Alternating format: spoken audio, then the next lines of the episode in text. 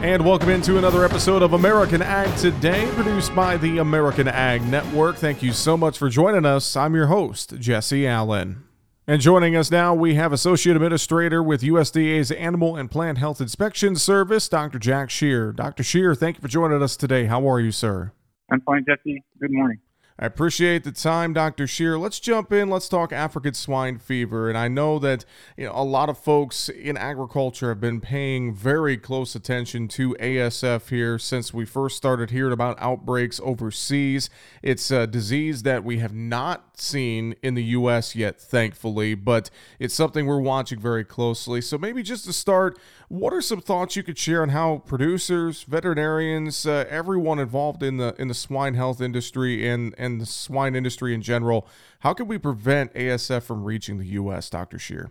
So there are several several different ways. Uh, uh, we we anticipate that uh, some of the ways that ASF could be introduced is, is possibly through passenger baggage or from visitors overseas uh, in passenger baggage that could be carrying meats or meat products that uh, contain the virus. And if that meat was to be fed to pigs inadvertently or on purpose, then that virus could spread easily through either our domestic swine or our wild uh, feral swine. So what we and what we would say is do everything they can to keep visitors from visiting their facilities, follow proper biosecurity, wearing uh, proper protective uh, clothing so that uh, they don't introduce the virus because this virus can be carried into the facility on their clothing or on equipment. So basic biosecurity, uh, keeping everything clean, keeping everything introduced into the swine facility uh, as disinfectant and clean so that uh, we don't inadvertently bring the virus in should it be in, introduced into the United States. Well, we know as well it's on our doorstep. It's in the Dominican Republic and Haiti, and so it is it is very close by. Now, Dr. Shere, if the disease is detected here in the U.S., uh, how do you think that would potentially affect the pork industry and economy if we even had a minor outbreak of ASF here in the U.S.? Yeah, that's a great question. The first, very first diagnosis that we have of ASF, whether it's in domestic swine or feral hogs, would uh, basically close our ability to export uh, off uh, to other countries. We export about 28% of our production in the United States. If we were in a situation where that was diagnosed in the U.S. and 28% of our exports or our production was suddenly um, forced to stay in the United States, it would cost the United States within the two first two years about 15 billion dollars, and I mean billion with a B, uh, in pork losses and and and to the industry. And after uh, it's estimated by Iowa State University that about 50 billion in losses would be uh, realized over a 10-year scenario. It should it spread throughout the U.S. Well, Dr. Shere, if I am a uh, if I'm a hog producer and I'm, I'm looking at ASF and wondering what some of the signs are that I should be paying attention to, maybe you could share some of those. And also, to second part of that, if you find some signs of a possible case, if I'm a if I'm a hog producer, what should I do? That's also a great question. Um, it's a viral disease of pigs and only affects pigs. They're the only ones that die, and they actually die from it. They don't. They do not recover. Uh, the virus attacks the lining cells of the vascular system, so the in effect the pigs bleed out. The signs that you see are very similar to other pig diseases, such as the, the pigs are off feed, they're vomiting, they have diarrhea, uh, they have red blotchy skin and weakness. Now those those signs represent or are similar to salmonella, PRRS, uh, PRV, and TGE, all these diseases uh, that we have in the United States. So if they suspect uh, that they have this disease or signs similar to this disease, we ask that they contact their state veterinarian or their or their uh, federal veterinarian within their state. If they don't know who that is, uh, we are launching a new um, set of resources on our APHIS website. At, it, it's at Protect Our Pigs, and it's, it's www.aphis.usda.gov slash protect our pigs. And on that site, there's all kinds of downloadable fact sheets, posters, and information on African swine fever, as well as videos uh, specifically designed for pork producers and veterinarians on this disease.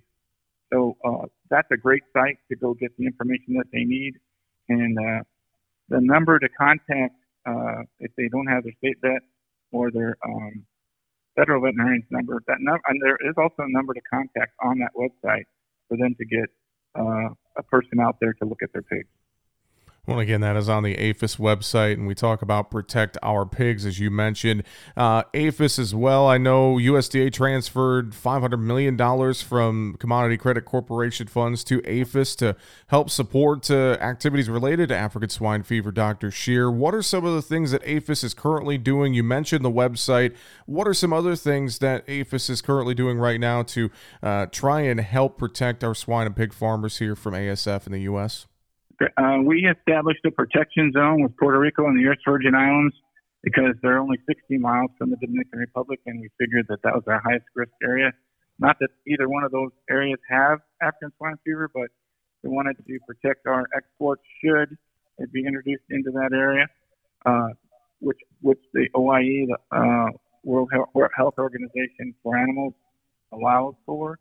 So we established that zone which means that if they get it in either of those two areas, we are still able to export from the United States.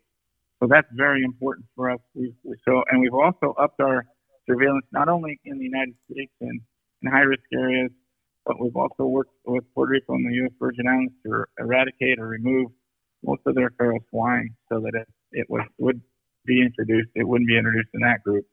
We're doing slaughter surveillance in Puerto Rico and U.S. Virgin Islands and we're we're, we're just uh, doing all kinds of things on on the mainland with passengers and passenger baggage. We're working with Customs and Border Protection. We're working with all the airports to put major signage up to, to explain uh, to passengers that inadvertently may be bringing pork or pork products unknowingly to the U.S. that this is a disease that we're concerned with and that they're not allowed to do that. So several things from that standpoint. We're also increasing surveillance in the United States. That's a major in major counties along that are high risk counties in the U.S.